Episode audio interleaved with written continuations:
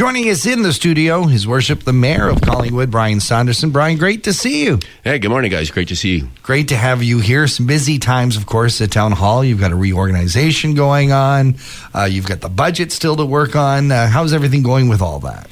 Well, it's uh, it's going very well. These are larger projects. The reorg, which uh, is looking at the uh, corporate structure and the alignment of various departments and reporting structures at Town Hall, and that uh, is piggybacked with our accommodation because we're getting. Uh, uh, quite tight in our facilities, so we're figuring out the best fit for those facilities and where to put staff. Uh, so that's that's in the works. Yes, absolutely. The budget is in the works. We have an SIC meeting coming up uh, in the next two weeks to take a look at the first look at the budget that uh, staff have been working on for the last uh, four weeks, and uh, and we have a meeting today for the operations and development committee, and an upcoming meeting of council this coming Monday. So yes, busy time reorganizing uh, town hall, but there is thoughts, at least from the provincial government, that they might want to reorganize uh, regional government. Uh, certainly, Simcoe County is uh, targeted for that. Uh, you've already had some meetings with them.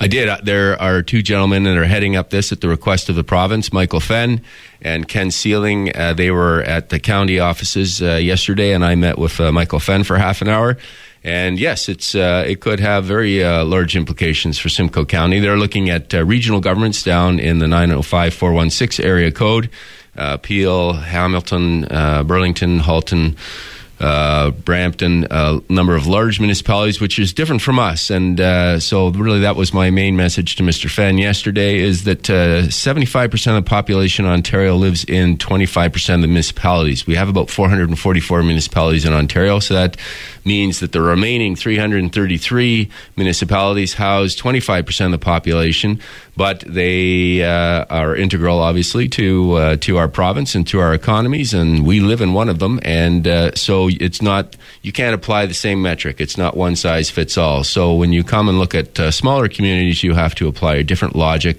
to how you want to consolidate and streamline. So we will see how that report or how that uh, review process goes. Did they give you any, any, indication from that discussion where they were leaning? Was there an agenda, that, or they they literally just thrown it out there? No, uh, you know what? I think these guys are the uh, they're uh, both very experienced uh, uh, individuals. Uh, Ken Seiling was the former chair of uh, Waterloo Regional Government, and Ken uh, or Michael Fenn has been a longtime bureaucrat, very senior bureaucrat. So I I, I don't know that uh, there may be from the political end an agenda of the provincial government that uh, they're not privy to, and their questions were really I thought very probing and insightful, um, and they're trying to get the best feedback in terms of making their report to the province and how where it goes from there. I guess will be up to Queens Park. Uh, despite the controversy that the uh, Collingwood Judicial Inquiry is currently looking into, the, the sale of our utilities happened. Uh, so moving forward from that, you finalized that, that sale and, and the money that's come in. It's it's being finalized. Uh, the numbers, uh, I, we council has yet to receive a final report, but my understanding is the numbers will be uh, very good coming out in our favor. Uh, we were initially anticipating probably uh, somewhere in the neighborhood of $13 million once you'd done the final adjustments to look at cash on hand and the business uh, position uh, or the position of the corporation the, at the date of closing. And uh, we're thinking now that those numbers will be in excess of that, uh, possibly uh, to a, a, million dollars in our favor. So that's a, a good good news item, but uh, we have yet to receive that report. Now, when a town sells a, a major piece like the utility, and you get those kind of dollars coming in, are they targeted, earmarked, or does this council get to decide where that goes? Well, council will ultimately decide, but certainly we're going to have a very uh, fulsome uh, public engagement process. At the last SIC meeting, uh, council received a report from staff. Uh, suggesting how ways that uh, this money could be invested or used. Um, uh, in terms of our debt payment, we were quite aggressive last council term and paying down about $14 million in debt. We continue to push that agenda, but uh, you can only pay so much down without incurring penalties. Mm. So I don't think we want to incur any penalties. Uh, at this point in time. So the issue is would you apply it to specific reserves?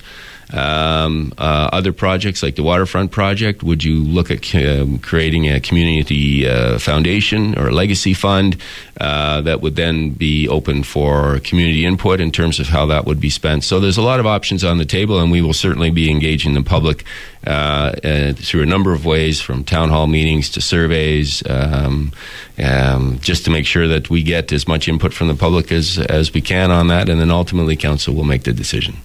Well, a deal that uh, we thought we were in the bag, at least I just assumed it was, and then I heard it wasn't, but it seems like it still might be around. Is the sale of the airport? Where are we standing on that?